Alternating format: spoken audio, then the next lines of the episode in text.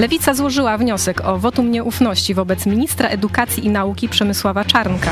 Zalegalizowane złodziejstwo to gorzej niż kradzież, bo każdy złodziej wie, że może go spotkać kara, a Czarnek czuje się bezkarny. Tak mówiła w Sejmie posłanka Agnieszka Dziemianowicz-Bąk. Dodała, że to wniosek o odwołanie człowieka, który zabiera dzieciom, żeby dać kolegom, który nauczycielom każe tyrać za najniższą krajową, ale dla pierwszej lepszej fundacji kumpla z partii albo parafii kupuje willę w centrum Warszawy. Co na to Czarnek? Trwa festiwal chamstwa i hejtu. Co dalej z Czarnkiem? Czy Polacy w nadchodzących wyborach wymierzą Prawo i Sprawiedliwość? To jest program Idź pod prąd na żywo. Anna Rymbalska, zapraszam. Jesteśmy przestępcami.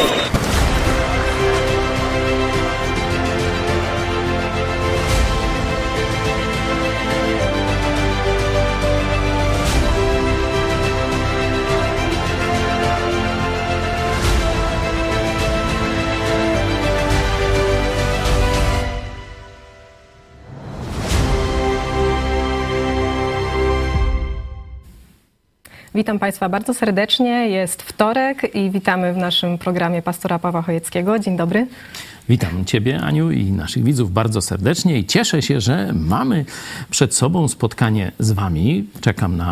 Czekamy razem z Anią tutaj na Wasze głosy. Chcielibyśmy wejść w polemikę, w rozmowę z Wami, ale też będziemy mieli dzisiaj gości. Z tego też się cieszę bardzo serdecznie.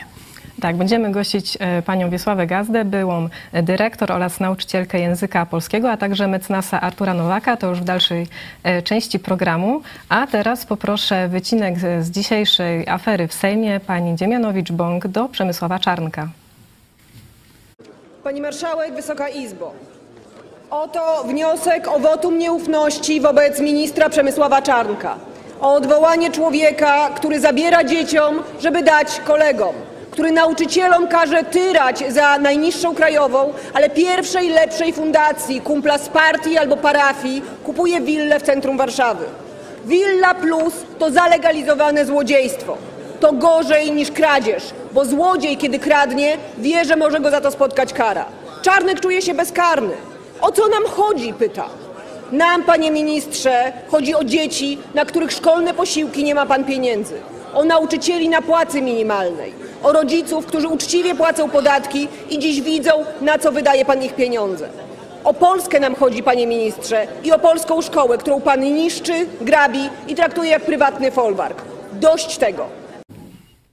Dziękujemy za ten wycinek i drodzy widzowie, zachęcamy Was do kierowania pytań i komentarzy odnośnie tej wypowiedzi pani posłanki Lewicy i moje pytanie do Ciebie, czy ma rację, czy Lewica powinna tutaj angażować się w spór do ministra Czarnka. Powiedziane pięknie. Myślę, że jest w tym bardzo dużo racji, ale wczoraj mówiłem wam, że jest wielu ludzi, którzy pięknie mówi. Na przykład towarzysz Mencen pięknie mówi o wolności słowa, a kiedy potem zostaje dopytany bardziej szczegółowo o paragraf 196, no to wszelkie złudzenia pryskają, że on ma jakiekolwiek pojęcie o wolności. On rozumie wolność jako moje i mojsze, nie? Żeby mojego nie obrażać, to jest wolność, a jak inny chce obrażać, to go paragrafem. No to jest wolność a la Konfederacja, a la Mencen i reszta tego towarzystwa, którego popiera, także to już wiemy. Stąd nie na pięknych słowach bym się zastanowił, bo tu było o dobru dzieci, o dobru Polski, no tego tam nie bardzo umiem zweryfikować, to znaczy zakładam dwa scenariusze, bo jeżeli ktoś popiera socjalizm, nie? No Lewica to socjalizm, no, czyli to jest taka troszeczkę, że tak powiem, młodsza siostra komunizmu, nie? Tak można by powiedzieć, no a socjalizm to właśnie się opiera na tym, co Czarnek robi, nie? Czyli w tym momencie, jak ja słyszę posłankę z Lewicy, która mówi o pięknie o zalegalizowanym złodziejstwie PiSu, no to przecież to ona krytykuje socjalizm. Socjalistka krytykuje socjalizm. To mi się nie zgadza, nie? Czyli jeśli miałbym ocenić całościowo to przemówienie, a szczególnie to, czy ona na poważnie chce sprawiedliwości, chce równego dostępu tam dla wszystkich i tak dalej, no to by popierała kapitalizm, wolność by popierała, a nie socjalizm, nie? No stąd tu mam pewien dysonans i o tym mówię. zanim przejdę do samej wypowiedzi, bo wypowiedź jest na piątkę, nie? Tam może tam już te wielkie hasła, no to bym sobie tego, ale to pięknie powiedziała, że to, co oni robią, to jest gorsze od złodziejstwa. To jest gorsze od złodziejstwa, bo złodziej wie, że łamie prawo, no i wcześniej czy później mogą go złapać, mogą go wsadzić do więzienia, mogą mu odebrać ten skradziony majątek. A kato komuna, tak nazywam tę pookrągłostołową zbieraninę, ze wszystkich partii, które rządziły. Tu Lewica ma to samo, że tak powiem, te same zbrodnie, też rozdawała publiczne pieniądze, też rozdawała swoim, nie? Oni myślą, że jeśli ustalą sobie jakieś prawo, zrobią jakiś pseudokonkurs, już wiadomo kto wygra i tak dalej, nawet z opinią negatywną tego konkursu, przecież tam ileś tych podmiotów wygrało te miliony, chociaż komisja Czarnka powiedziała, że oni się nie nadają, a jak się nie nadają, nadają się dawać, nie, bo przecież to moi, nie, to tak mniej więcej humorystycznie można opowiedzieć o tych negocjacjach.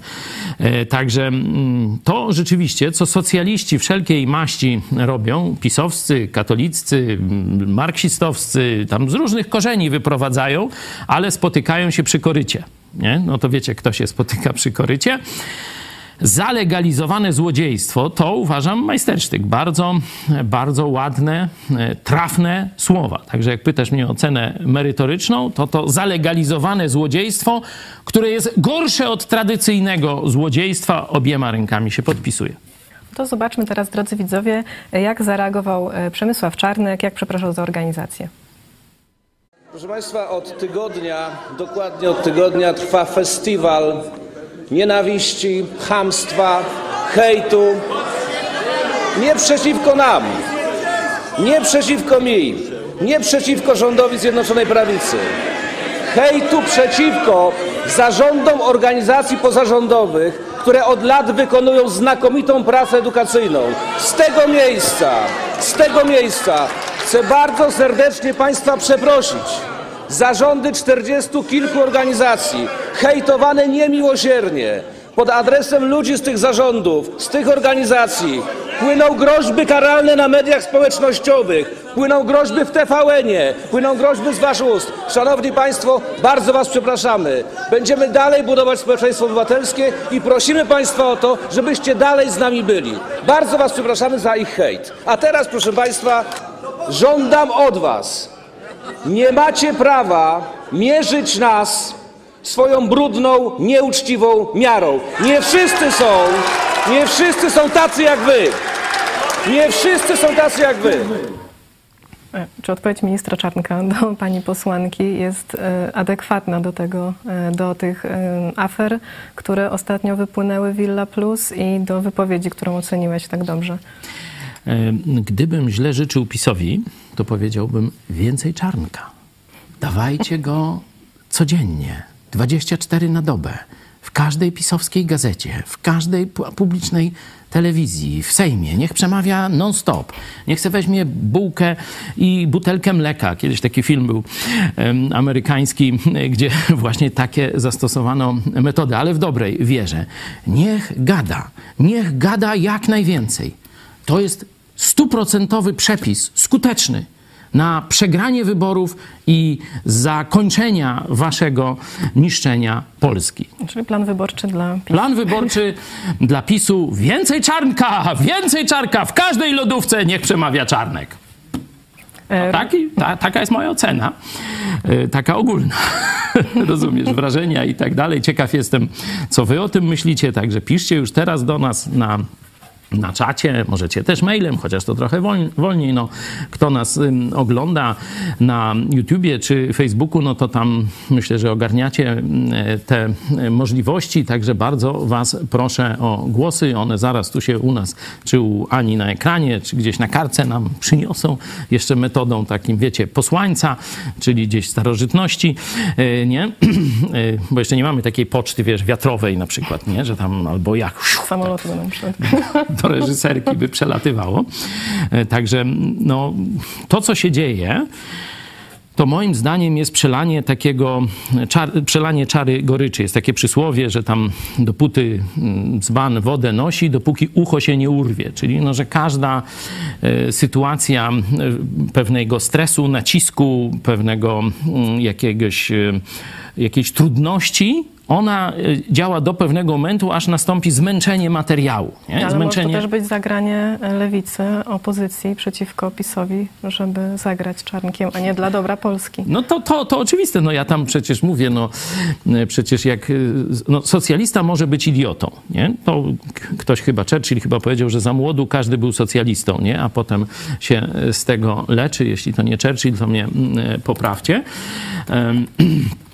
Także socjalizm ma takie, można powiedzieć, porywające serce czy uczucia w sobie jakieś elementy. Ja też temu uległem, to rozumiem dokładnie, to za młodu, to tak myślałem, że wszyscy ludzie będą braćmi, że wszystkim będzie dobrze, że wszyscy będą mieć darmową opiekę medyczną, najlepsze leki, najlepszych lekarzy, że wszyscy będą mieć wszystkiego tam, co im potrzeba i tak dalej, różne takie tam zdety, nie? Potem zacząłem się zaraz, przecież te dobra są rzadkie. No jest jakiś tam najlepszy chirurg, czy ktoś, kto się zna na jakichś bardzo rzadkich chorobach, czy jakaś nowa kuracja, która kosztuje miliony. No nie da się dać wszystkim, nie? Nie da się dać wszystkim. No teraz ktoś będzie musiał o tym decydować, nie?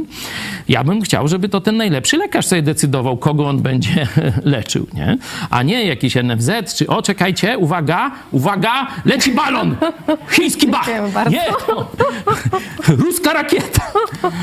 No, nie, teraz to sobie takich żartów nie można robić, bo te ruskie rakiety nawet na Polskę spadają, a codziennie mordują dziesiątki Ukraińców. No, ale co tutaj... Co przyszło? Cezary nam przysłał jakąś rakietę. Bardzo dziękujemy. Wystrzałowe komentarze. Za wasze komentarze. Maro Marenio. Villa Plus, Czarnek minus. Józef Midor. Kadyrow chce wspierać separatyzów na Śląsku. Uda mu się? Wszak kasa nie śmierdzi. I Frank Martin. Odkładam kasę na naszą siłę polityczną, która pogoni to całe komunistyczne towarzystwo. No do tego ostatniego jeszcze punktu. No, co dalej? Co zrobić na gruzach okrągłego stołu, bo widać, że Polacy już mają dosyć tego zakłamania, dlatego nie wyrasta, zobaczcie, żadna sponsorowana siła polityczna. To się próbuje robić. Hołownia był ostatnio taką próbą, no i zobaczcie, gdzieś tam szoruje na paru procentach już, nie? Ani tam Bury mu nie pomógł, nie? Z Platformy, ani mucha od Tuska mu nie pomogła. Siadła na Hołowni i nic z tego nie wyniknęło dobrego. Dalej jest tam między tam 6 a 9%, czy jakoś tak, nie? Nie mają żadnego rezonansu społecznego, nie? Że nikt już nie daje się oszukiwać takim nowotworom, wiecie, systemu okrągłego stołu. Ale jeśli pozwolicie, no to do tego wątku jeszcze przejdziemy później, tego co zrobić, czy środowisko Idź Pod Prąd powinno tutaj znowu próbować wejść w politykę, znaczy no, w politykę partyjną, o tak powiem, bo w polityce siedzimy każdego dnia, nawet jak nic nie robimy, no to też to ma znaczenie polityczne. Bierność jest, można powiedzieć, największym marzeniem dyktatorów. To właśnie Björk powiedział, że zło się panoszy tam, gdzie ludzie dobrzy są właśnie bierni, czyli nic nie robią, nie? Czyli dlatego Stalin powiedział do chrześcijan ewangelicznych przede wszystkim, że pozwolę wam żyć, jak nie będziecie się mieszać do polityki, jak będziecie bierni politycznie, nie? No i to taka umowa przez Sierowa w 1950 roku, nie pisana mniej więcej, ale 400 pastorów wsadzili do więzienia, prawie wszystkich wypuścili i stwierdzili, że już się nie będą do polityki mieszać. Kilku niezłomnych czy kilkunastu niezłomnych gniło dalej w więzieniach, a ci, którzy wyszli, no to już nie bardzo chcieli, że tak powiem, nadstawiać drugi raz karku. No i ten stalinowski dogmat, że chrześcijanie mają nie mieszać się do polityki, diabelski dogmat, on obowiązuje w sporej części, szczególnie starszych protestantów polskich również, nie? To trzeba jasno powiedzieć. My z tym walczymy już od wielu, wielu lat. Rośnie nam nowe pokolenie i ono już nie kupuje tych stalinowskich bredni, że ludzie dobrzy, chrześcijanie przecież mówimy, że są nowonarodzeni, że przyszli do Jezusa ze swoimi grzechami, ze swoimi niemożnościami, ze swoimi słabościami. Jezu, ratuj! I głosimy, że Jezus odpowiada, bo Jezus powiedział, stoję u drzwi i kołaczę. Jeśli kto posłyszy mój głos i drzwi otworzy, wejdę do Niego. No i głosimy, że Jezus przebacza nam wszystkie nasze grzechy, przeszłe, teraźniejsze i przyszłe i zmienia nas wewnętrznie, dając nam moc do świętego życia. No to głosimy. Biernym. Do niebycia biernym. Do niebycia biernym, do bycia aktywnym. Nie dał nam Bóg ducha tchórzostwa, tylko odwagi, aktywności i tak dalej, i tak dalej. No to wszystko głosimy. Noż to wreszcie róbmy, zastosujmy, nie? Ale no to będziemy niedługo mieć zjazd Instytutu Polsko-Ukraińskiego. To właśnie ten temat będzie tematem przewodnim. Będę miał też kazanie w niedzielę, jak przejąć władzę w Polsce. Zapraszamy wszystkich donosicieli też. Myślę, że będzie oglądalność. Jak Bóg pozwoli, że będziemy jeszcze żyli, będziemy mogli mówić, no to w niedzielę o 13 właśnie nasz Kościół się tym pytaniem będzie zajmował. Także wracając jeszcze do towarzysza Czarnka, on powiedział, że hejt spada nie na niego, tylko na te biedne organizacje. No już tak, jak ktoś dostanie parę milionów, to już nie jest taki biedny, no ale powiedzmy, że część z tych organizacji przynajmniej robi coś dobrego i ja w to jestem w stanie uwierzyć. Tylko teraz tak, jak się tego hejtu pozbyć? Towarzyszu Czarnek, przecież ty wiesz doskonale, no głupi nie jesteś. No, może jest zbyt dobrze o tobie myślę. Przecież to jest proste. Wystarczy nie rozdawać pieniędzy. Przecież jak zaczniemy rozdawać pieniądze, to będzie hejt jednych na drugich.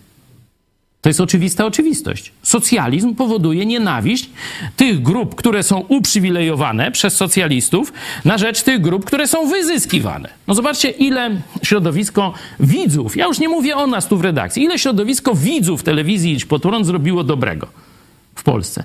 Ile filmów o komunizmie chińskim wystawiliście, znaczy zrobiliście projekcji. Ile spotkań z ciekawymi ludźmi zrobiliśmy razem. Ile działalności takiej obywatelskiej, żeby budzić ducha w narodzie, nadzieję i tak dalej.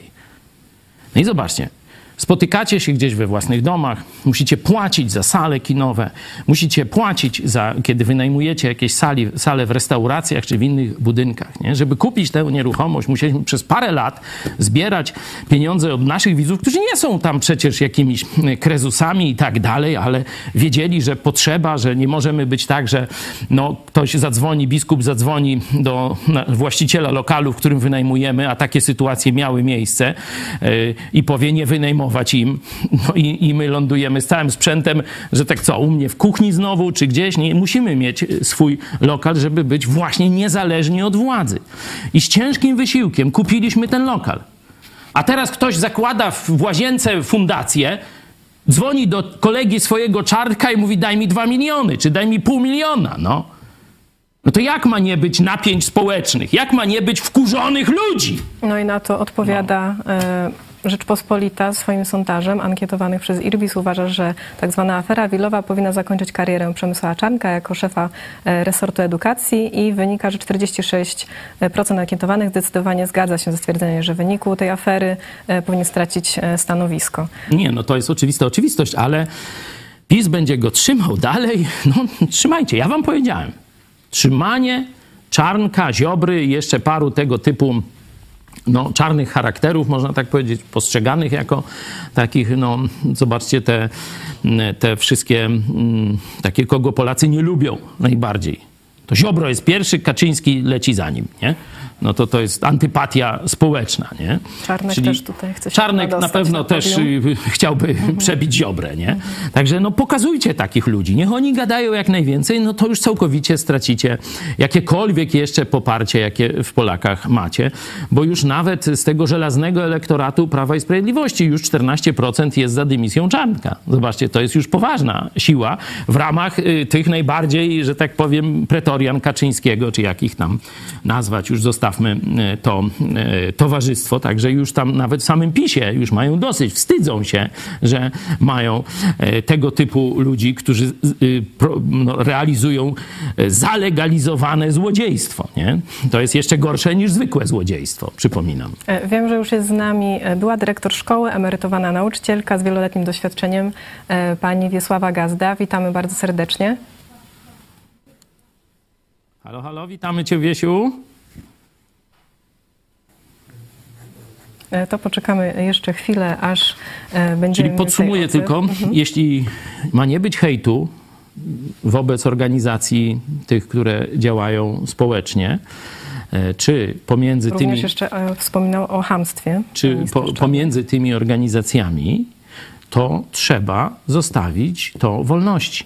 Trzeba zostawić to przychylności darczyńców. Kto lepiej realizuje swój cel, kto głośniej się zapisał lepiej w sercach Polaków, temu Polacy więcej dadzą dobrowolnie. No i wtedy do nikogo pretensji. Nie robiłeś, nie masz. Pracowałeś, masz. A tak jak ci Czarnek daje, to zawsze będzie hejt. Tak działa socjalizm, towarzyszu Czarnek. Jeśli nie wiesz, to się doucz. Ale przecież wiem doskonale, tylko bardziej kochasz władzę i pieniądze niż Prawo i Sprawiedliwość. Witamy bardzo serdecznie. Jest już z nami Wiesława Gazda, była dyrektor z wieloletnim doświadczeniem. Witamy serdecznie. Dzień dobry, witam Państwa. Drodzy widzowie, jeśli macie pytania do Pani Wiesi, to zapraszamy, piszcie do nas na czacie, na mail, przekażemy te pytania jeszcze na antenie. I mam takie pytanie, jak by Pani się odniosła do tych afer i co by Pani powiedziała Przemysłowi Czarnkowi, gdy miała taką okazję oczywiście? Ja już tutaj do ministra Czarnka kilka razy się zwracałam na antenie telewizji Idź Pod Prąd. No dzisiaj pan minister i jego koledzy usłyszeli z sali sejmowej okrzyki złodzieje. I to bardzo dobrze, bo to właśnie to, co pani posłanka powiedziała o zalegalizowanym złodziejstwie, to tak jak pastor ocenił, to są świetne słowa. Ale tak przy tym wszystkim troszkę na dalszy plan zeszły te wcześniejsze wyczyny ministra, za które przede wszystkim powinien dostać wotum nieufności od polskiego Sejmu,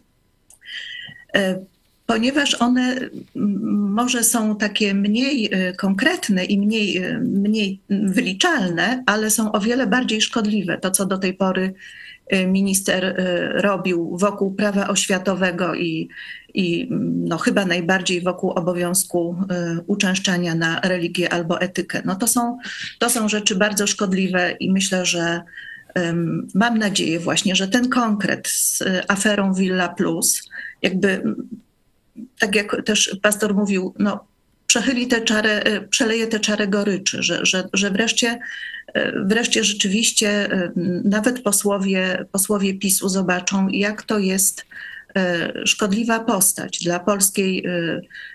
dla polskiego społeczeństwa.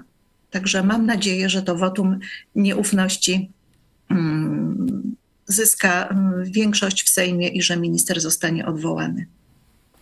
Tylko czy rzeczywiście to powinno wyjść z Lewicy, a nie z Prawa i Sprawiedliwości, żeby poddali do dymisji własnego... No tu ja tylko przypominam, że już zdaje się, na pewno prezydent Duda już stanął murem za tym zalegalizowanym złodziejstwem, jak to nazywają inni posłowie w Sejmie, i Mateusz Morawiecki. Też już, z tego co wiem, stoją po stronie Czarnka.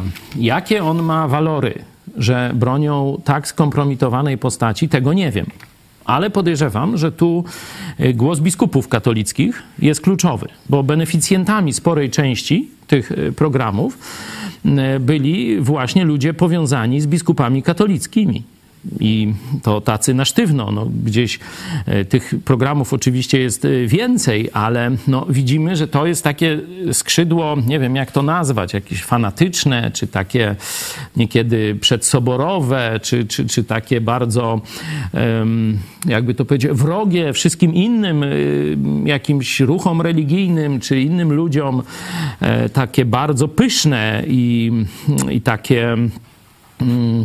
żądające dla siebie takich bezczelnych przywilejów, nie? To jest tego rodzaju środowisko popierane przez Czarnka i innych, przecież to i Ziobro, i Gliński, i tam jeszcze wszędzie, w każdym ministerstwie oni rozkradają Polskę na potęgę. Właśnie o tym mówiłem w sądzie tu lubelskim, w sądzie okręgowym. Właśnie opowiadałem, nie wiem, czy możemy na chwilę tam zrobić sobie taką, że tak powiem, żartobliwą przekąskę.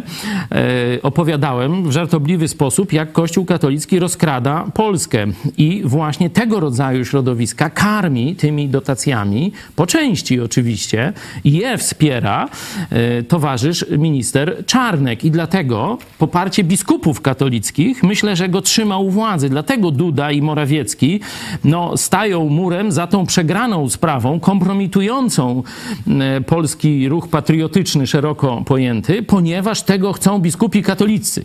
Tak, Morawiecki już dziękował Czarnkowi za to, wydał publiczne miliony. Czyli, że oni się chcą zatapiać razem z nim, bo rozkaz jest z Watykanu. Również Michał M. pisze, niech PiS dopadnie wreszcie Prawo i Sprawiedliwość. Art Zaboski, Czarnek nadaje się na namiestnika po Kaczyńskim i Johnny Walker, złodziej pierwszy, krzyczy łapać złodzieja. Zapraszamy na tę rolkę, o której wspomniał pastor.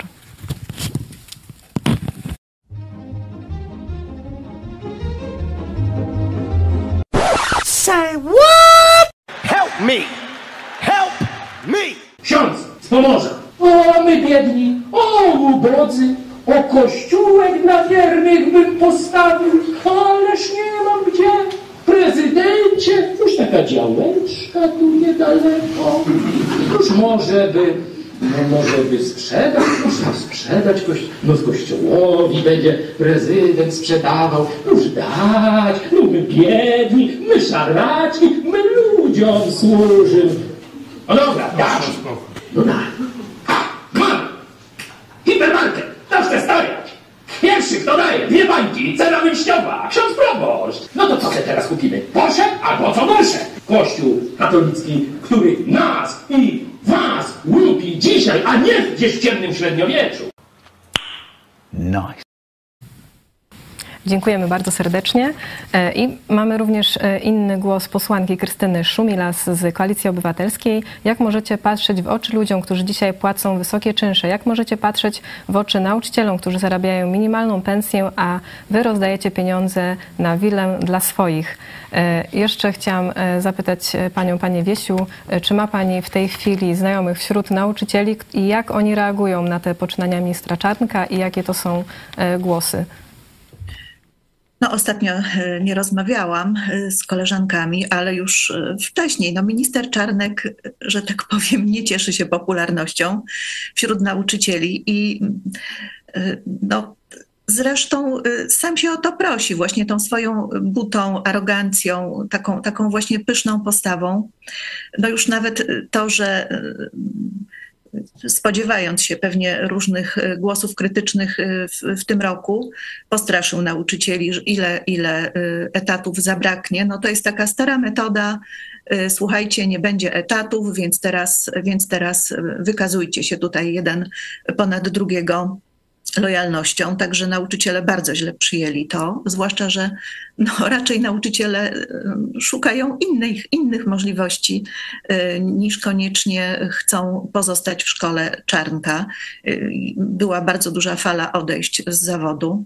Także to nie jest postać, która jest pozytywnie postrzegana.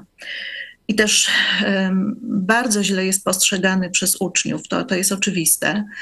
I właśnie dziwi mnie ta obrona, wiadomo, jest to wytłumaczenie nacisków z kręgów kościelnych, ale to jest tak krótkowzroczne patrzenie, że aż mnie to przeraża, że politycy, którzy stoją na czele naszego państwa, na czele rządu i prezydent, dla takiej postaci i z powodu takich nacisków ryzykują całkowite odwrócenie się młodzieży od tego, co ważne, nie? Czyli właśnie odrzucenie edukacji jako wartości, odrzucenie chrześcijaństwa czy odrzucenie patriotyzmu, bo do tego prowadzi właśnie taka postać jak Czarnek, że to jest właśnie takie narzucanie poglądów i ocen, brak szacunku do młodego człowieka czy do jego rodziców, to jest bardzo odpychające i właśnie zupełnie odwrotny skutek przynosi, że właśnie cechą chrześcijaństwa jest wolność. Wartością takiej prawdziwej edukacji jest otwieranie horyzontów, a Czarnek właśnie w drugą stronę zamyka możliwości, zamyka swobodę myślenia, wolność dociekań. To jest właśnie taka dyktatura, takie totalitarne zapędy, które towarzyszą temu człowiekowi, odkąd objął resort edukacji. I też właśnie słowa, hasła, a nie prawdziwe wartości, że ten fałsz kompletnie młodzież odrzuca i niestety też właśnie następuje to sklejenie postaci Czarnka z tym, co głosi. I to, co głosi, jest odrzucane, chociaż, mówię, w warstwie wartości to właśnie on odwraca, obrzydza to, co wartościowe, takim swoim postępowaniem i swoją postawą przede wszystkim, właśnie taką pychą, która, mam nadzieję, kroczy przed upadkiem dość szybkim. Właśnie tak to dążenie młodzieży do niezależności, do szukania własnego miejsca, własnej drogi, weryfikacja wartości przekazanych przez rodziców. Oni muszą mieć to pole wolności, kiedy sami uznają, tak, to ja też tak chcę, ja też tak myślę. A jeśli ktoś im nie da tego pola wolności, tylko tak masz tak robić, masz iść tu, to wywoła bunt i to zresztą widać w szkołach. Jeśli mogę jeszcze dołożyć coś do tego, jaki taki manifest on dał do tych dotacji. Powiedział, że tam lewica, czy nie pamiętam tego słowa, lewica, lewactwo, znowu rakiety ruskie, gdzie one? Czarek, normalnie, ty masz ten słaby system, jakiś chiński chyba normalnie, bo nie wylądowała tam, gdzie trzeba, tylko gdzieś pojechała na zaplecze. Ale dobra, wracamy do manifestu towarzysza Czarnka, czyli manifestu katokomuny. On powiedział, że lewactwu czy lewicowym organizacjom on nie da pieniędzy. I teraz pytanie do ciebie, do każdego Polaka. Czy chcesz państwa polskiego jako łupu politycznego? To, co Kaczyński powiedział w swoim najważniejszym programie wyborczym. Pamiętacie? 3 litery. TKM. Już nie będę rozwijał, ale towarzysz Czarnek na pewno wie, jak rozwinąć. Minister edukacji to chyba wyedukowany. TKM, co to znaczy? Że państwo jest łupem politycznym. Że kto się dopcha do władzy, ten ryj zanurza w korycie, w dupie ma cały naród i tylko żre. I grabi. I naszym. I swoim. I więcej. Chcesz takiego państwa? Część powie chce, bo jak nasi wygrają, będziemy żreć jak świnie. Ale ja liczę, że Polacy nie są świnie. I że nie chcą państwa dla świni. Dziękuję bardzo za ten komentarz i dziękuję również pani Wiesi Gaździe za ten prawdziwy komentarz, przykry, ale prawdziwy. I zapraszam teraz państwa na wycinek z Przemysława Czarnka z dzisiejszej wypowiedzi z Sejmu, jak się tłumaczy. Znaczy, jesteś okrutna, Aniu. Po pierwsze, niezależni eksperci. Ogłosiliśmy komunikat na stronie internetowej ministerstwa. W tym komunikacie jest napisane, że minister edukacji i nauki może powołać ekspertów. Może powołać ekspertów, ale to on podejmuje decyzję, bo ekspert przekazuje opinię, nie podejmuje decyzji. Decyzję podejmuje minister. Jest napisane, że trzeba zweryfikować koszty. Po to jest ekspert, żeby wskazał na pewne niedostatki wniosku. I co? W wyniku tego Fundacja Polska Wielki Projekt dostarczyła dodatkowe dokumenty, operat szacunkowy. I tak się działo ze wszystkimi fundacjami, we wszystkich wnioskach, które były jakiekolwiek braki. Był kontakt z fundacjami i każda fundacja dostarczyła dodatkowe dokumenty weryfikujące ich wniosek. Tylko że my, proszę państwa, robimy to uczciwie, a wy mierzycie nas swoją brudną, złodziejską miarą. Nie wszyscy są tacy jak wy. Ale te pieniądze, uwaga, Fundacji Polska Wielki Projekt idą gdzie? Do Skarbu Państwa. Pieniądze z Ministerstwa Edukacji i Nauki idą do Skarbu Państwa na siedzibę fundacji. Gdzie tu jest jakikolwiek skandal, jakakolwiek afera? Ze Skarbu Państwa do Skarbu Państwa, nie do waszych prywatnych kieszeni. Organizacje same zawnioskowały. Proszę Państwa, podpisują już dzisiaj aneksy do umów. Aneksy, zgodnie z którymi nie będzie można zbyć tej nieruchomości przez 15 lat. 40 milionów złotych dla 45 organizacji. Wiecie Państwo, ile wydaje Rafał Trzaskowski, wiceprzewodniczący Platformy Obywatelskiej, tylko jednego roku na organizacje pozarządowe w Warszawie? Blisko 300 milionów złotych rocznie. Czy Przemysław Czarnek ma prawo odwoływać się, ile Trzaskowski wydawał? No to jest, oni kradną, no to i my kradniemy. Ten materiał bym zatytułował "I co? I co? I jej co? I tyle możecie nam zrobić", nie? To jest właśnie ta pycha, o której Wiesia mówiła. Tu w Słowie Bożym zawsze znajdziecie ostrzeżenie. Towarzysz Czarnek, ty niby taki katolik, ale Biblii to ty w ręku chyba nie miał. To weź se i przeczytaj i w Starym, i w Nowym Testamencie. Pycha poprzedza upadek. I to jest tak jak prawo grawitacji. Jak ktoś wyskoczy z okna, spadnie, że tak powiem, na chodnik, jak z niewysokiej wysokości, no to tam się nic nie stanie, jak z wyższej, to gorzej. To działa. Żebyś wiedział. Twój upadek będzie wielki, bo twoja pycha jest przeogromna. Także nawróć się, póki jeszcze pora. To jest chrześcijańskie przesłanie. Ty powinieneś wiedzieć to, bo chcesz wartości chrześcijańskie głosić, a sam ich nawet nie znasz. Nie ogarniasz swoim rozumkiem. To się ogarnij, żebyś nie był odklejony, bo cała Polska się z ciebie śmieje. A wracając do ugarstw. Bo ugał, zobaczcie, jak mu ugarstwo łatwo przychodzi. Bo on mówi, że nie ma żadnej straty dla Skarbu Państwa, bo pieniądze idą z ministerstwa i wracają do tam jakiegoś funduszu nieruchomości państwowego, czyli praktycznie, zobaczcie, nikt nie traci. Ale ugasz. Czy Polacy nie tracą? Na bezczela. No ale przecież nieruchomość, która też jest wartością, trafia w prywatne ręce i państwo już go nie ma. Już nam ukradłeś. Zobaczcie, jak łże. Ja nie wiem, czy on jest na tyle głupi, czy na tyle bezczelny, ale to już wy odpowiedzcie.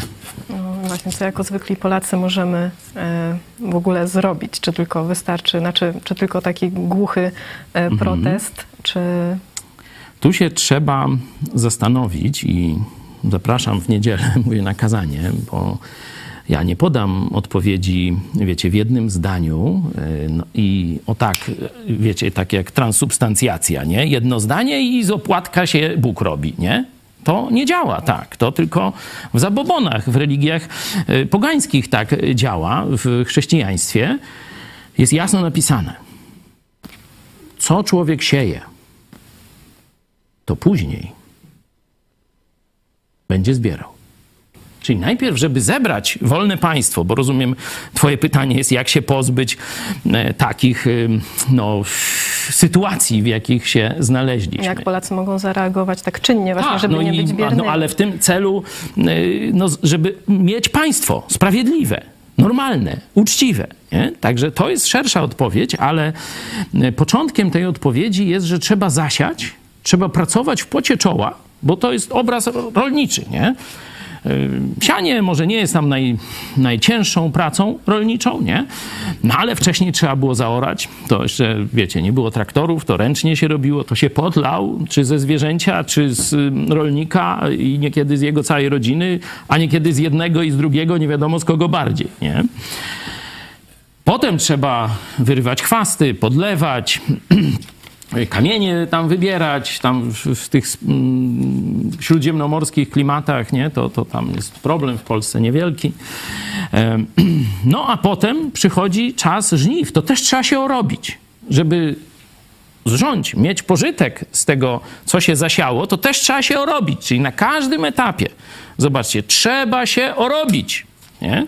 Dlatego ja mówię, nie będziemy mieć wolnego państwa, tylko że se partyjkę założymy, jutro będą wybory, a pojutrze już będzie kraj mlekiem i miodem płynący. Bo to już ćwiczymy 30 lat i co partia, to gorzej. Co partia, to gorzej. Tu trzeba zmienić myślenie, tu trzeba zmienić serca, trzeba zmienić nastawienie do państwa. Trzeba się pozbyć socjalizmu, który nas zżera. Nie?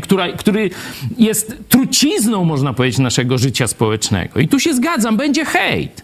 Jednemu dadzą, drugiemu nie dadzą. Będą zmuszać cię, żebyś czytała nawet dobrą książkę, nie? Będziesz miała obowiązkowe czytanie. No to co będziesz robił? Ojej, znowu nad Niemnem, nie?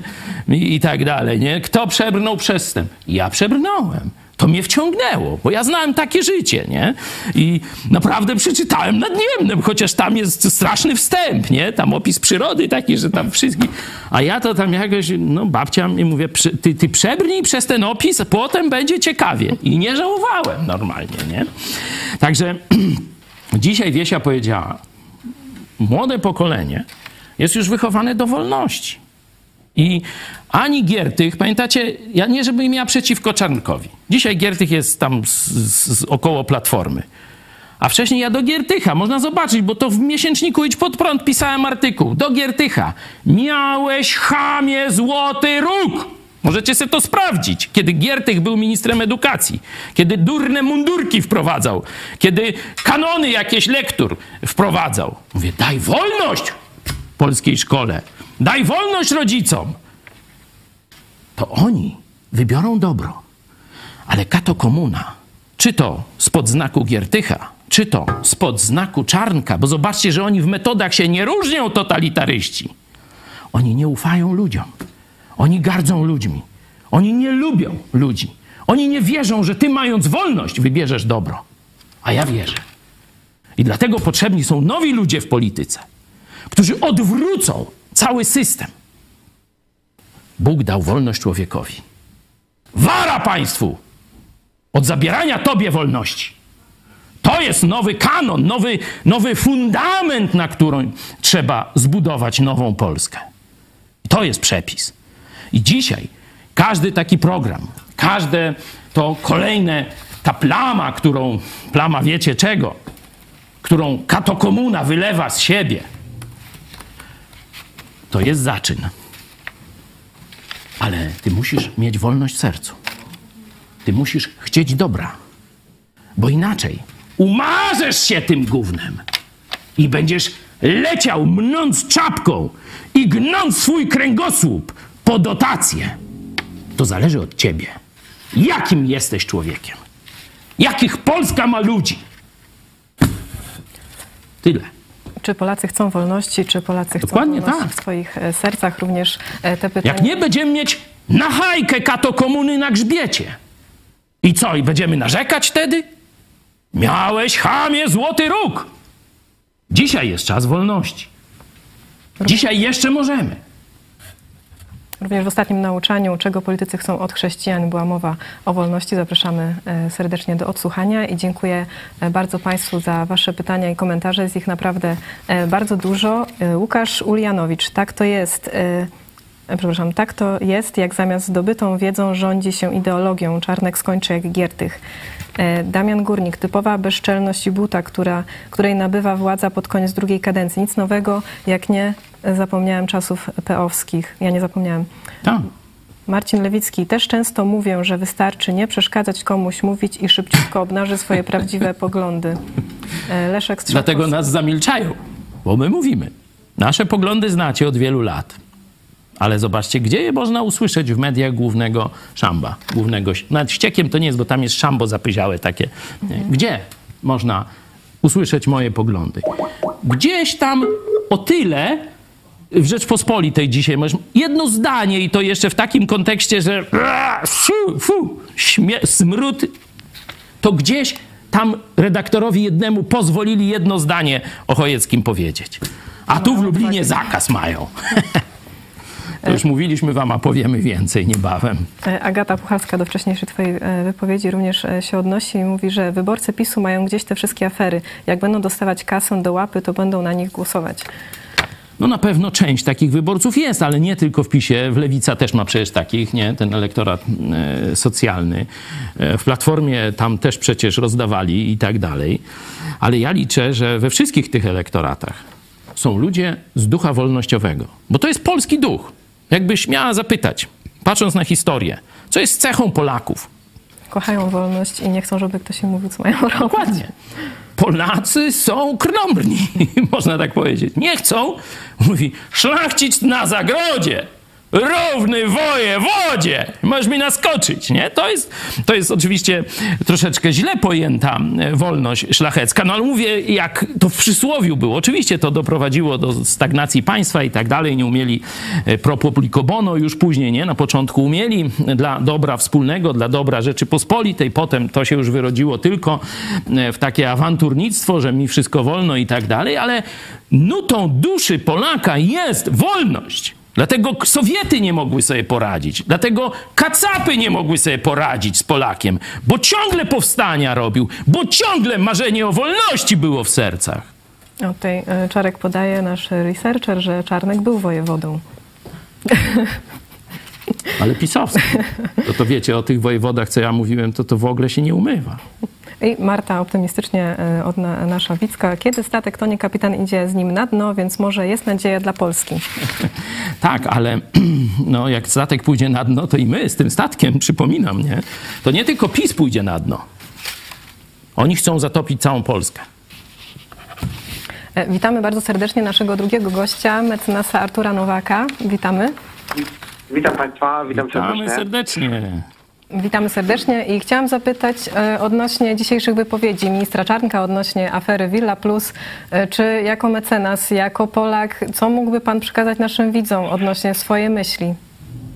Znaczy, no, dla mnie przede wszystkim to takie sytuacje sprawiają, że ja doskonale wiem, jaka jest proweniencja mentalna tego obozu, który sprawuje władzę. No niestety, to jest mentalność małych kombinatorów, mentalność drobnych złodziejaszków, ludzi, którzy sięgają po cudzą własność. Oni oczywiście robią to w sposób masowy. Myśmy gdzieś tam, mam na myśli dziennikarzy, tak, złapali Czarnka za rękę. Tak jak on mówi, że to jest tylko, mówi tylko 40 milionów i on ma rację, no bo co to jest przy 70 milionach, nie wiem, Sasina, 200 milionów za respiratory, miliardach Obajtka, to rzeczywiście nie jest taka duża kwota.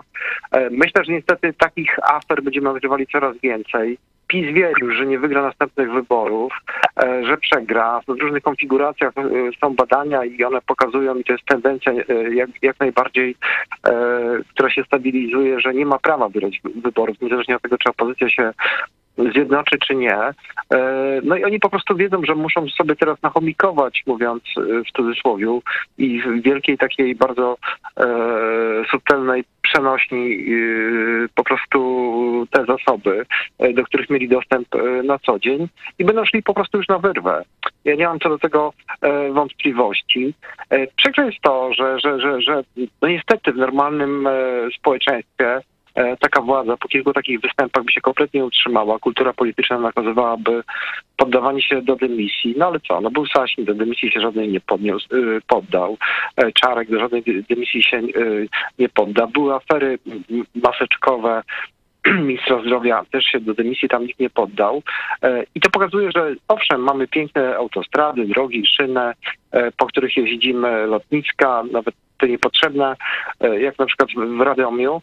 Natomiast jeśli chodzi o mentalność, tutaj kompletnie nic nie zrobiono. Mam duże pretensje w tym zakresie do poprzedników tej władzy, mam się liberałów, którzy się po prostu obrócili 4 literami do zwykłych ludzi i stosowali właśnie taką narrację. I to właśnie było pożywką do tego kultuństwa i chamstwa, które nam urosło, i warcholstwa, tak, że mamy wszyscy takie same prawa, mamy takie same wędki. No naprawdę używanie tego typu figur retorycznych w stosunku do osób, które zostały niczym, myślę, jak starszych, tak, wykluczonych, no spowodowało to, że rosło niezadowolenie i PiS tą swoją okazję doskonale wykorzystał. Musimy jak najszybciej pozbyć się tych ludzi, bo po prostu Polski nie stać na to, żeby jeszcze przez tydzień, przez miesiąc, przez jakiś najbliższy czas ci ludzie sprawowali w Polsce władzę. No niestety naprawdę trzeba się modlić, tak,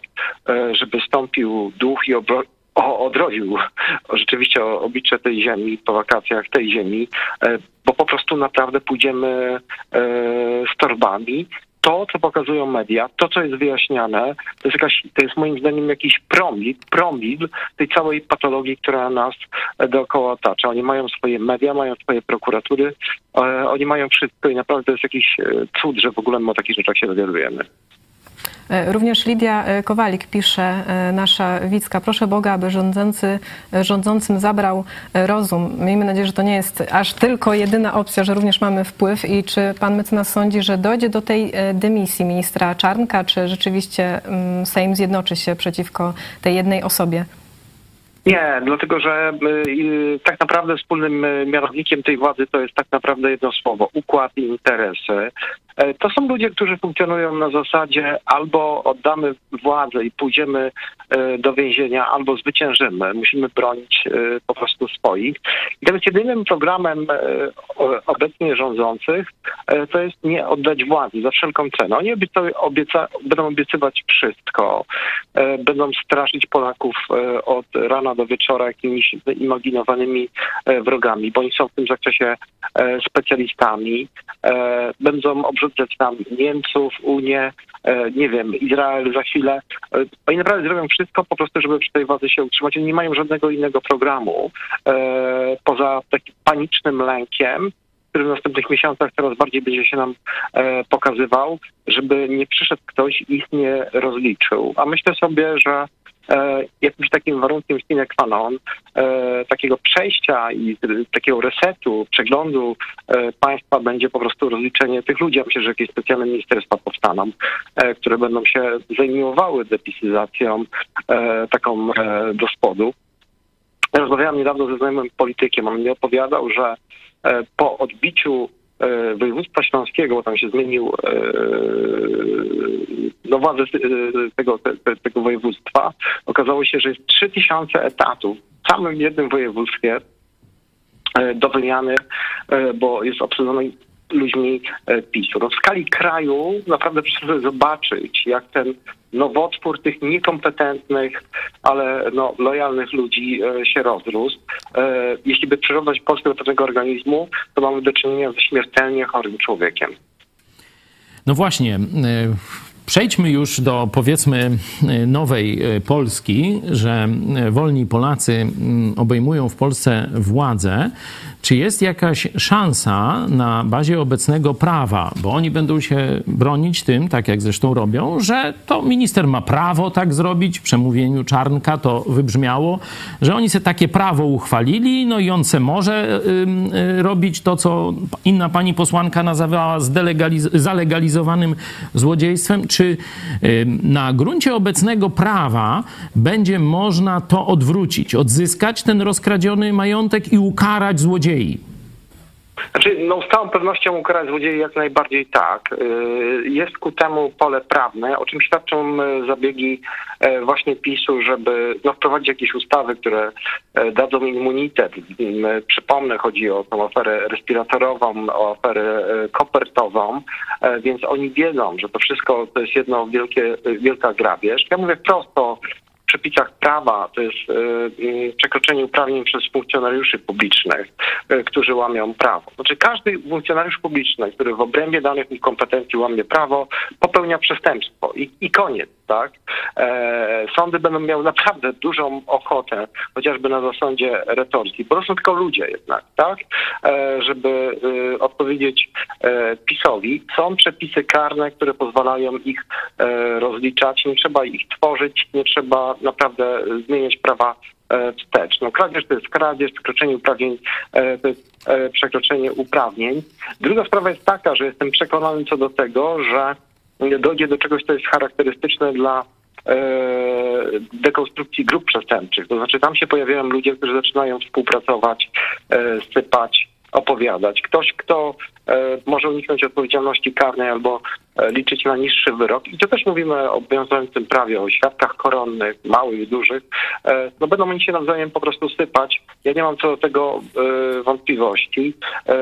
Słyszałem, nie wiem, na ile to jest anegdota, a na ile to jest prawda, że naprawdę sprzedaż środków psychotropowych poprawiających samopoczucie formacji rządzącej rośnie. I mnie to nie dziwi, bo to nie tylko ta paskudna pogoda, ale po prostu lęk. Zwierzęcy lęk, co z nami po prostu będzie.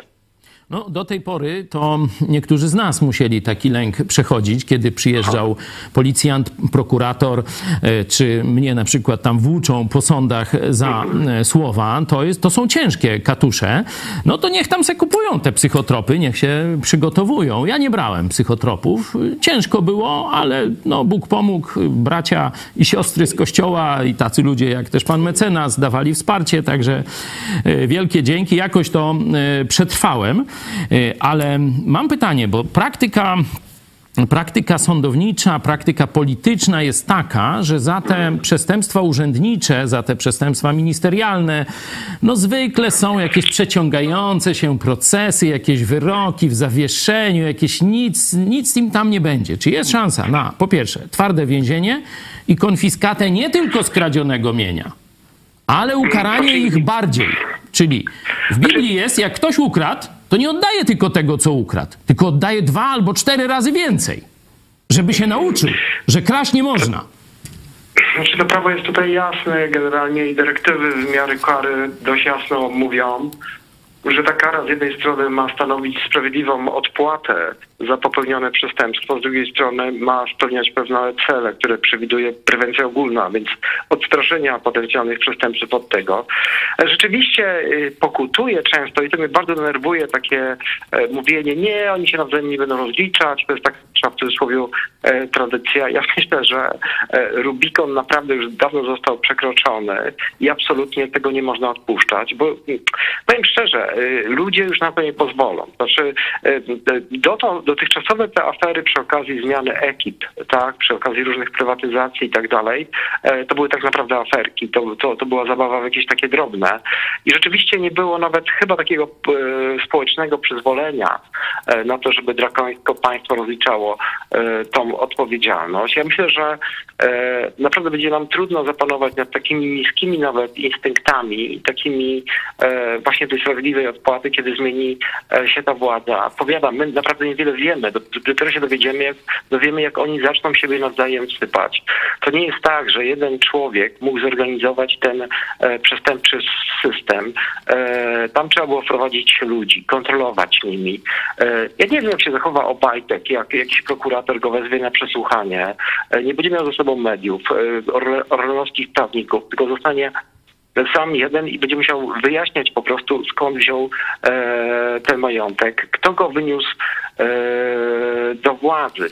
Ja jestem ciekawy po prostu, jak taki Sasin, jak będzie przesłuchiwany i zostanie mu postawiony zarzut przekroczenia uprawnień, defraudowania milionów złotych, czy on będzie taki twardy, czy powie, kto mu zlecił to i co mu kazał. Ja przypomnę, odpowiedzialność ponoszą nie tylko sprawca, ale też kierownica, osoby, które polecały popełnienie przestępstwa. Być może, to nie są tylko moje dywagacje, ale przypuszczenia, które udzielają się wielu publicystom, okaże się, że każdy z tych beneficjentów dobrej zmiany, który brał udział w różnych przetargach, wygrał jakieś przetargi, no musiał działę odpalić komuś, jak to jest w cudzysłowiu w tej naszej świeckiej, dobrej, powtarzam w cudzysłowiu, tradycji i dowiemy się, kto czego z tego korzyści, kto wpływał na te wybory, z którymi mieliśmy do czynienia. Naprawdę to są ludzie głodni, którzy chcą się nażreć, oczywiście to jest przenośnia, bo oni wiedzą, że to jest ostatni rok ich rządów, chcą zabezpieczyć siebie,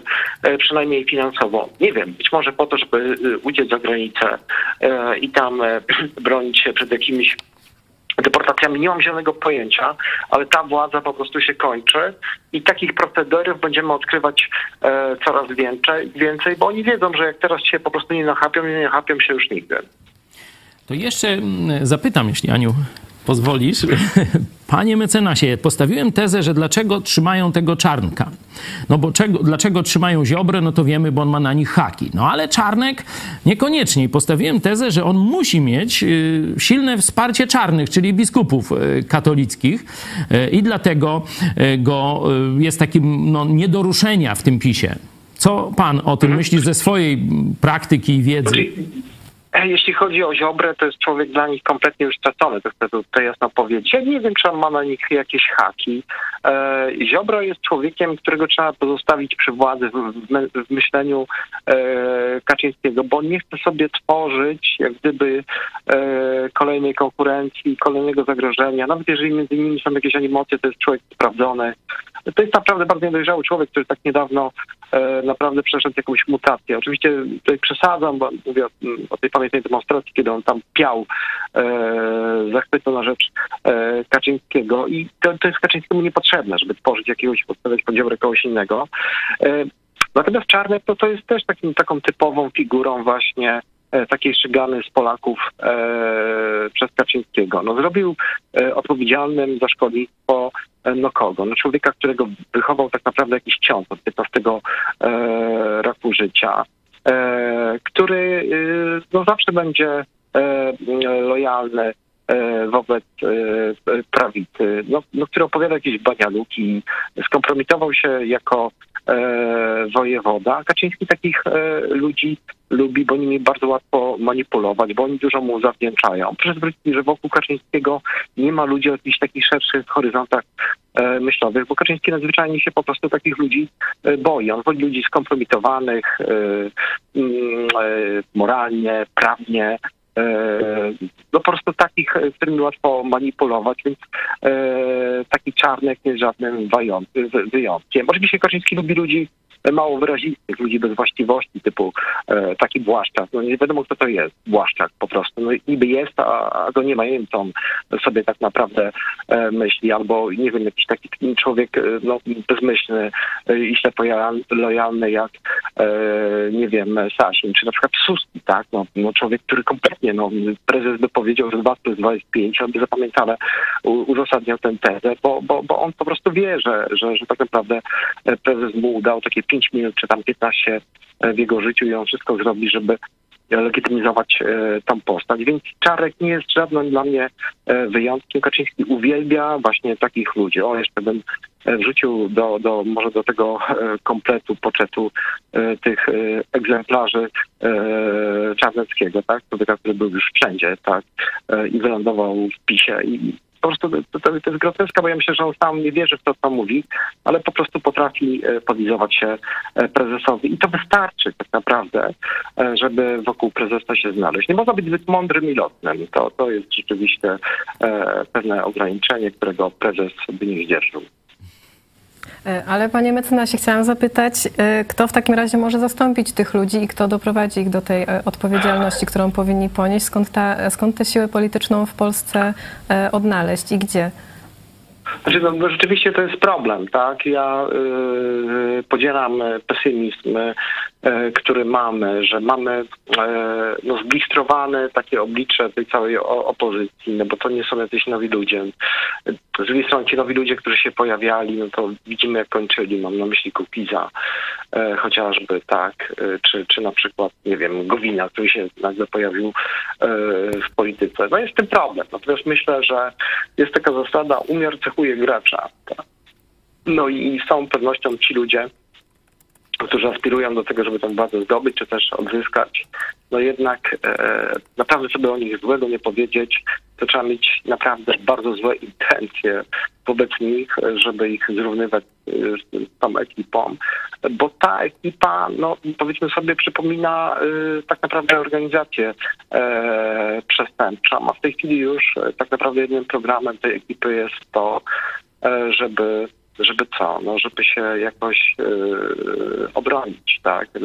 To jest paniczny, mówię, lęk już w tej chwili przed odpowiedzialnością karną i przed tym, że utnie się kasa, tak? Kasa się utnie i nie będzie pieniędzy na to, żeby to się utrzymywać na dotychczasowym statusie, a pieniądze rozpuszczają. Ci ludzie się przyzwyczaili do bardzo wystawnego życia. W zasadzie zostali wzięci znikąd, tak? I myślę sobie, że jednak bądźmy uczciwi, że to jednak jest różnica. Jesteśmy młodą demokracją, pewna struktura myślenia obywatelskiego o państwie, o nas, o tej odpowiedzialności za nasze czyny, o tym, jakie mamy prawo odpowiedzialności za innych ludzi, to się nas kształtują. Jesteśmy w pewnym procesie. Powtarzam, to zostało zaniedbane bardzo mocno. Po 1979 roku skupiliśmy się na odbudowaniu, inwestycjach materialnych i je widać. Natomiast mentalnie, jak pokazuje to, co się dzieje, mam na myśli chociażby sprawa tych wizji, czy te patologie, które wymieniłem wcześniej, no niestety orbitujemy w tą stronę wschodnią. I to jest przykre takie, bo dziś byłem na takiej nawet rozmowie, ponoć Amerykanie mówią, że w kontekście odbudowy Ukrainy, że trzeba jej oczywiście pomóc, ale absolutnie tym ludziom nie można dawać pieniędzy, bo po prostu te pieniądze zginą. No i ja myślę, że my też jesteśmy mimo wszystko jeszcze tak trochę postrzegani.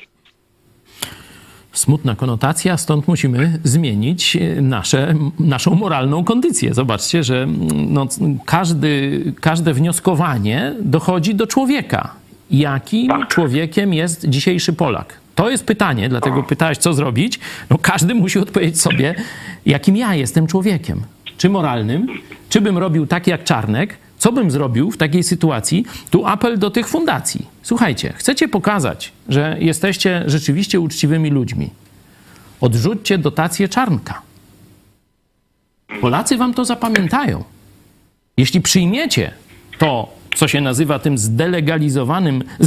zalegalizowanym złodziejstwem, to stracicie twarz i honor. Dlatego dzisiaj ruch jest po waszej stronie. Villa Plus. Ale wy możecie powiedzieć uczciwość plus.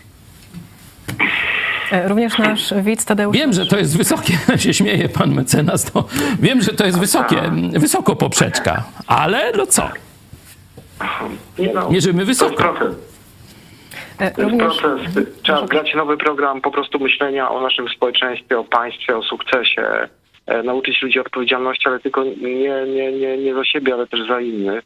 Ja myślę, że to jest jakiś taki porządek, nasz stosunek do naszego otoczenia, do ludzi, do naszych sąsiadów, do tego, co my robimy, nie wiem, papierkiem, czy wyrzucamy go do śmietnika, czy wyrzucamy gdzieś na ulicy. To są drobne rzeczy, to jest praca od podstaw i od tego tak naprawdę należałoby zacząć, o to, jak my dbamy o siebie, o swoje zdrowie, o swoje relacje, bo my naprawdę mamy takie, no niestety przykre to jest, ale takie wyobrażenie o sukcesie, że to jest, że ja nabiorę kasy, najlepiej nie narobię się, a zarobię. I te paradygmaty funkcjonują. I to jest niestety to katolickie warcholstwo, którego się nauczyliśmy, które utrwalił komunizm, że no, takich ludzi po prostu niestety jak gdyby wysłaliśmy z mlekiem matki. Ale to po prostu to jest pole do zmian. Ja myślę, że na drodze takiej zmiany będziemy. Może byśmy przerobić takiego Czarka, taki PiS, żebyśmy zrozumieli, jak to jest ważne. I myślę, że to się uda. Amen. Bierzemy się do roboty, jak co dzień. Tak jest. Tak jest. Dziękujemy bardzo za ten komentarz. Serdecznie państwa pozdrawiamy. My również. Również pozdrawiamy, dziękujemy bardzo. Do widzenia. Do widzenia. I Tadeusz Marszek, nasz widz, podaje również odpowiadanie. Mam nadzieję, że nowe pokolenie, jak Izraelici po wyjściu z niewoli egipskiej, 40 lat na pustyni, wyrosłe z niewolniczej mentalności PRL-u, będzie prekursorem wielkich zmian na lepsze w Polsce. To troszkę o tym wczorajśmy mówili. Ja też obiecywałem na początku, że chciałbym więcej o tym powiedzieć, że rzeczywiście coraz więcej ludzi dochodzi do pytania, gdzie są moralni ludzie w Polsce? Wiemy, że nie ma ich wśród kleru katolickiego. Znaczy ja mówię, generalizuję, no bo wiecie, tam jak jest 0,5% czy 3%, no to tam wiele nie zbudujesz na tym, nie? Wiemy, że nie ma w tych partiach politycznych, które się już pokazały przez ostatnie 30 lat, że tu nawet pan mecenas mówił do poprzedników, że to wyście jak gdyby wyhodowali trochę ten PiS, nie? Także no, naprawdę jest źle pod tym względem, że Polska wystrzelała się, można powiedzieć, z autorytetów i okazało się, że to nie są autorytety, nie są prawdziwi ludzie, tylko jakieś kapiszony, jakieś wydmuszki, jacyś pozerzy, pełni tylko frazesów, dobrych słów, a ich czyny zaprzeczają temu, co oni głoszą. Nie? To już Polska widzi, dlatego jest zniechęcenie do polityki. No, dlatego... Kształcem, bo Czarnek wnerwił młodych. I bardzo dobrze, i bardzo dobrze. No niech jakieś uczucia polityczne się pojawiają w narodzie. Może się coś z tego urodzi, zaczną szukać. Nie? Bo teraz myślę, gdzie znaleźć środowisko? To jest zadanie dla każdego Polaka. Gdzie znaleźć środowisko ludzi, którzy będą mieli za sobą życie uczciwości, że nikogo nie okradli, że własną pracą tam dorobili się samochodu. Ja nie mówię, żeby tam samych biedaków szukać, nie? Niech będą to zamożni ludzie, ale że własną pracą się dorobili. Bez układów, bez korzystania z dotacji, bez kumoterstwa politycznego. Proszę bardzo, nie? Pierwsza cecha. Dalej, że... Jeśli to są ludzie w związkach małżeńskich już dorośli, no to pokażcie mi swoją wierność małżeńską. Czy potraficie być lojalni w stosunku do swoich ślubowań? Że obiecujecie coś, bo ja rozumiem, że coraz tu każdy insurekcję zrobi. Ja w narodzie kochany wszystko wam dam i tak dalej, nie? A potem wychodzi co? Czarnek, nie? Znaczy jajco, nie? Także... Takich ludzi no, już mamy, już mieliśmy, oni się pokazali. Nie? Tylko, że ci ludzie naprawdę poświęcili się swoim rodzinom. Wychowali dobrze dzieci. Te dzieci dzisiaj służą Polsce. Też są uczciwe, odtwarzają wartości swoich rodziców. To jest moje pytanie do Polaków. Gdzie znaleźć takich ludzi?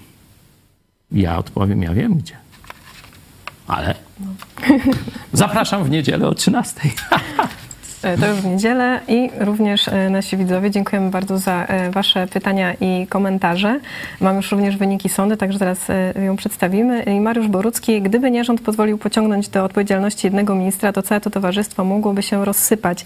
Dla nich byłby to koniec koryta, a może nawet coś więcej. A to dla Polski byłby to jednak zysk. W sprawie biskupów katolickich i z tych zbrodni ich, to profesor Kobyliński mówił o takiej omercie. Ksiądz profesor Kobyliński, że tam jest zmowa milczenia.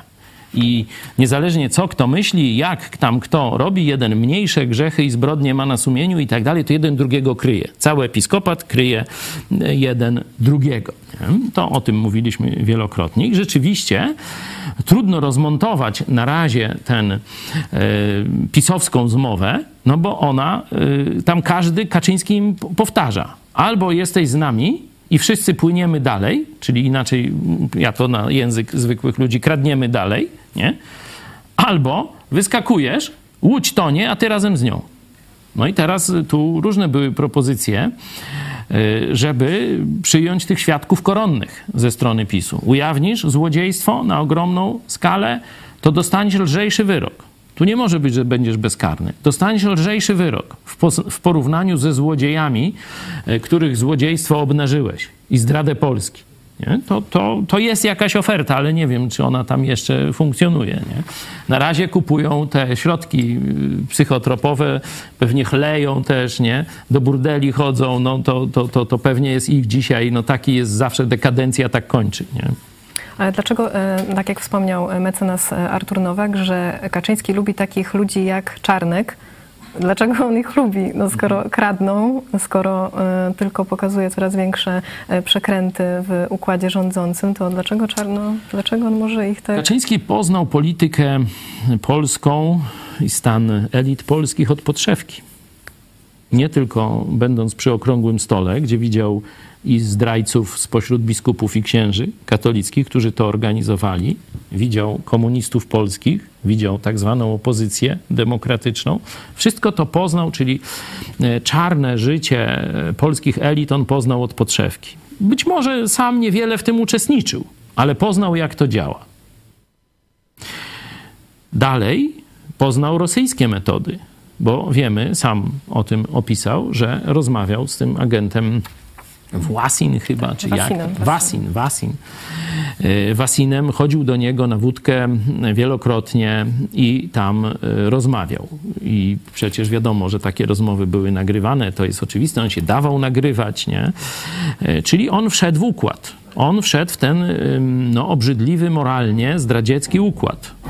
I on rozumie, jak ten układ funkcjonuje. To jest tak, jak Kiedyś był taki dość głośny film, teraz ten Kuszturica, no to tam się za bardzo nie popisuje, o ruskich gada głupoty i tak dalej, ale zrobił, myślę, że no, dość taki wybitny film Underground. Nie? Ci ludzie w komunizmie, to jest alegoria komunizmu, żyją w podziemiu. Oni w ogóle nie widzieli świata, rzeki, jeziora i tak dalej. Żyją w piwnicy, zamknięci, odcięci od światła. Nie? I oni tam się nauczyli funkcjonować troszkę jak powiedzmy szczury czy coś takiego. Nie? Oni nie znają prawdziwego życia, oni nie znają moralnego społeczeństwa. Oni znają tylko mroczne, komunistyczne czy katokomunistyczne podziemie. I ślepną, jak krety. I myślę, że Kaczyński jest w takim stanie. Ja zresztą w 2017 czy 2018 mówiłem. Jeśli nie otworzysz się na środowiska protestanckie, które rzeczywiście mogą przynieść zmianę moralną w Polsce, to przegrasz. No okazał się kretem, no to znaczy w sensie ślepy na prawdę. I mówi, ja wybieram biskupów katolickich. Ja wybieram Rydzyka. Ja wybieram Czarnka i Ziobrę.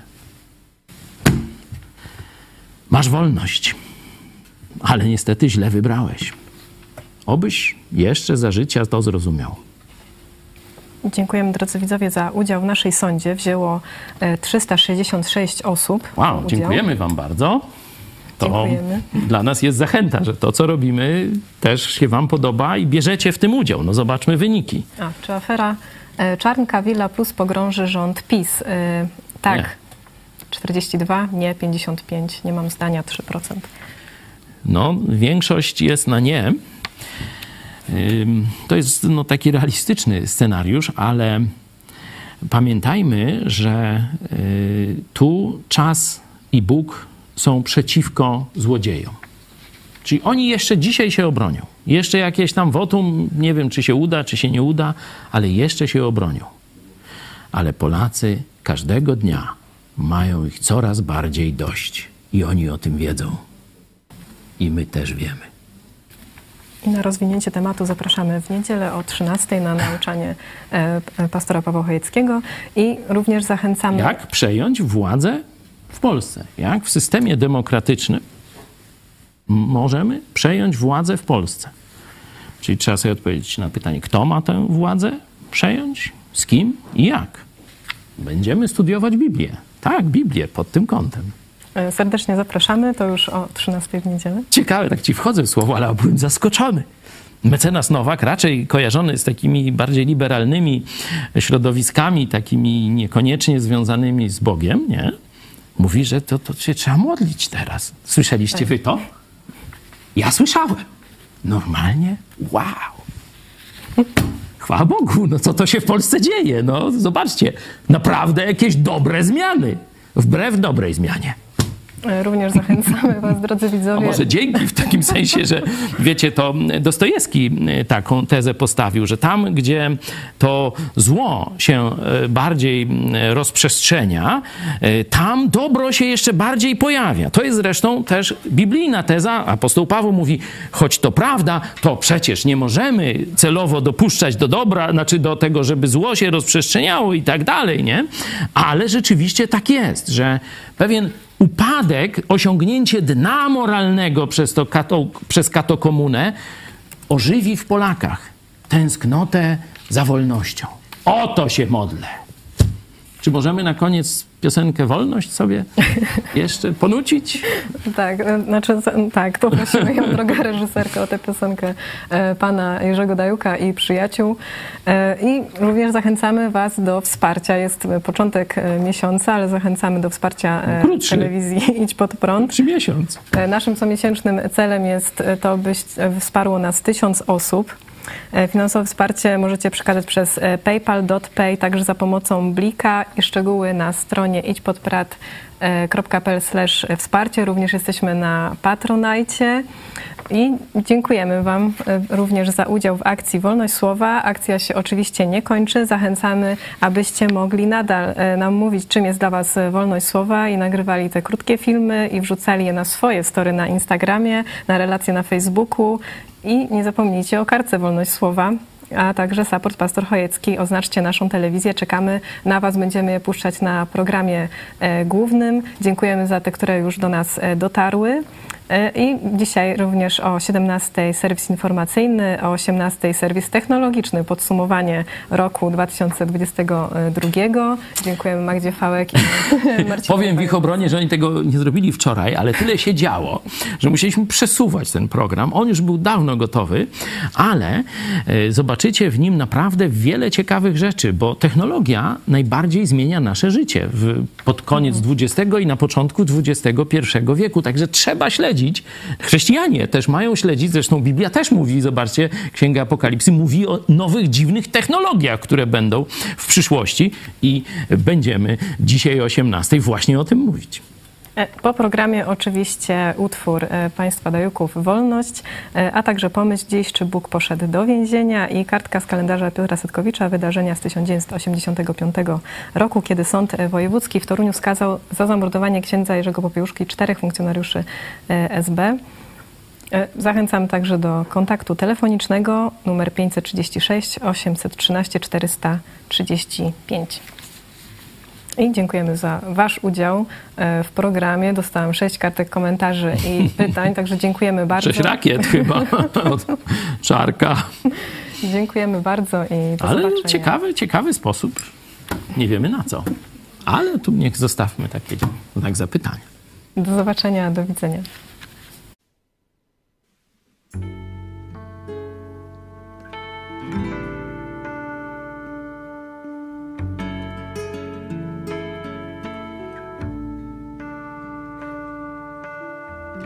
Gdy widzisz ptaka w locie, jak wolny jest,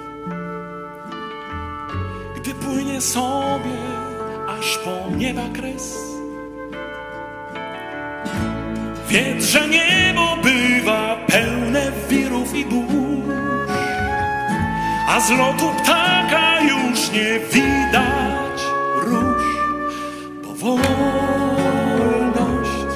to nie cel, lecz szansa, by spełnić najpiękniejsze sny, marzenia,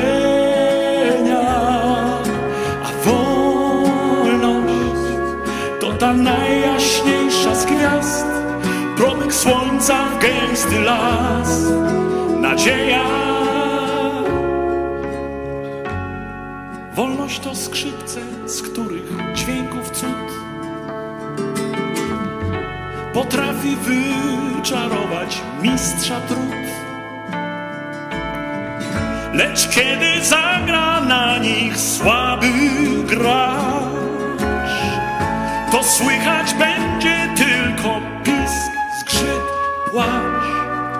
Bo wolność to wśród mądrych ludzi żyć, widzieć dobro w oczach ich i szczęście.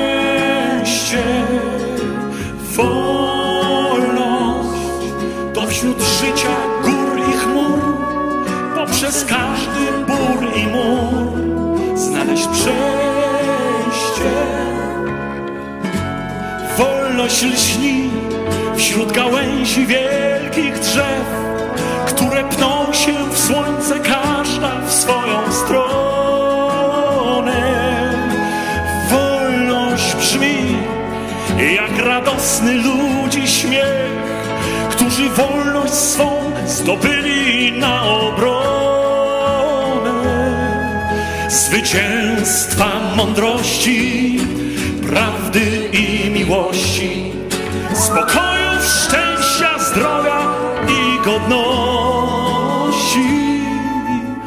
Wolność to diament do oszlifowania, a zabłyśnie blaskiem nie do opisania.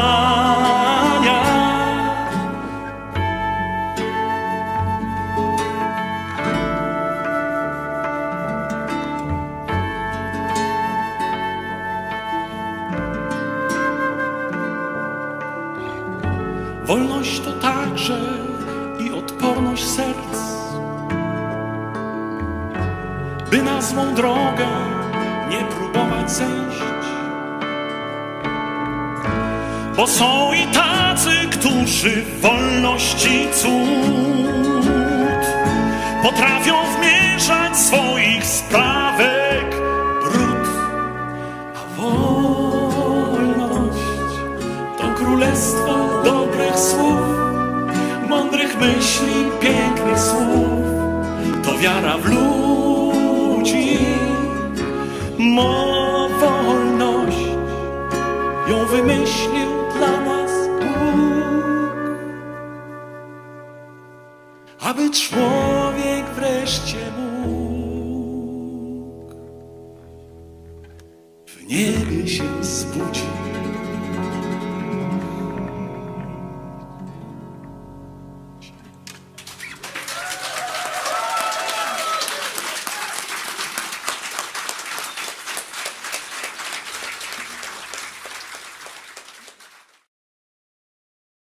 Dzisiaj przemawiam do Was zza kraty, ponieważ temat jest, czy Bóg poszedł do więzienia. No, odpowiedź jest dość prosta. Ci, co znają Biblię, wiedzą, że rzeczywiście Bóg poszedł do więzienia.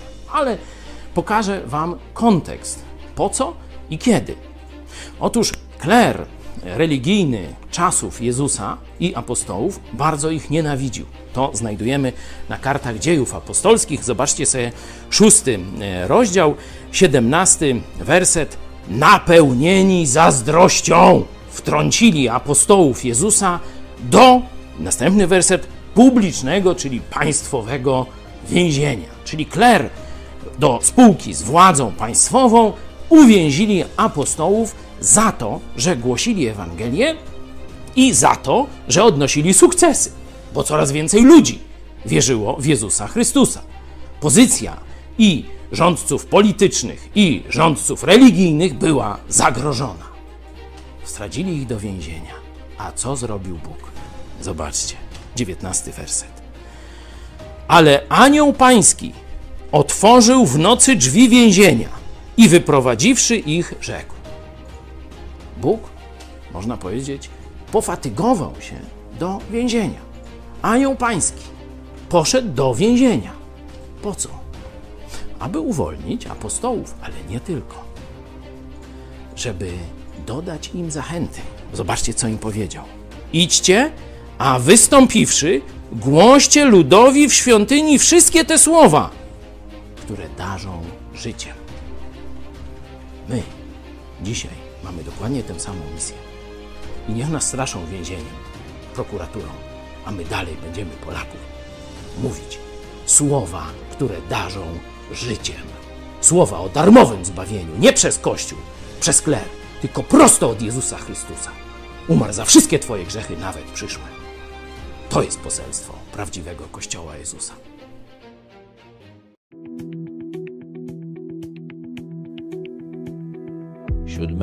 Lutego 1985 roku Sąd Wojewódzki w Toruniu wydał wyrok w sprawie morderstwa księdza Jerzego Popiełuszki. Za winnych uznano 4 funkcjonariuszy Departamentu 4 Ministerstwa Spraw Wewnętrznych, naczelnika wydziału w tym departamencie kapitana SB Grzegorza Piotrowskiego, jego podwładnych porucznika Leszka Pękale i porucznika Waldemara Chmielewskiego. Uznał za bezpośrednich sprawców morderstwa, a pułkownika Adama Pietruszkę, wicedyrektora Departamentu 4, za winnego podżegania do zbrodni. Sąd skazał Piotrowskiego i Pietruszkę na 25 lat pozbawienia wolności, Pękale na 15, Chmielewskiego na 14 lat. Ponadto wszyscy zostali zdegradowani, wydaleni ze służby i usunięci z Polskiej Zjednoczonej Partii Robotniczej. Prokurator żądał dla Piotrowskiego kary śmierci. Stwierdził też, że ekstremalna postawa Popiełuszki zrodziła nie mniej szkodliwą ekstremę. Do udziału w procesie dopuszczono niewielu dziennikarzy, a ich relacje były cenzurowane. Początkowo oskarżeni twierdzili, że góra wiedziała o wszystkim. Potem to odwołali. Zanim doszło do zabójstwa, przeciwko księdzu Popiełuszce prowadzona była nagonka w mediach. Artykuł o nim ukazał się w prasie sowieckiej, W telewizji nadano program przedstawiający go w bardzo złym świetle, pisał też o nim Jerzy Urban. Sąd tej sprawy nie badał, zignorował też wszystkie poszlaki wskazujące na zaangażowanie w tę sprawę wiceministra spraw wewnętrznych generała Władysława Ciastonia i szefa Departamentu IV generała Zenona Płatka. Obaj stanęli przed sądem w roku 1994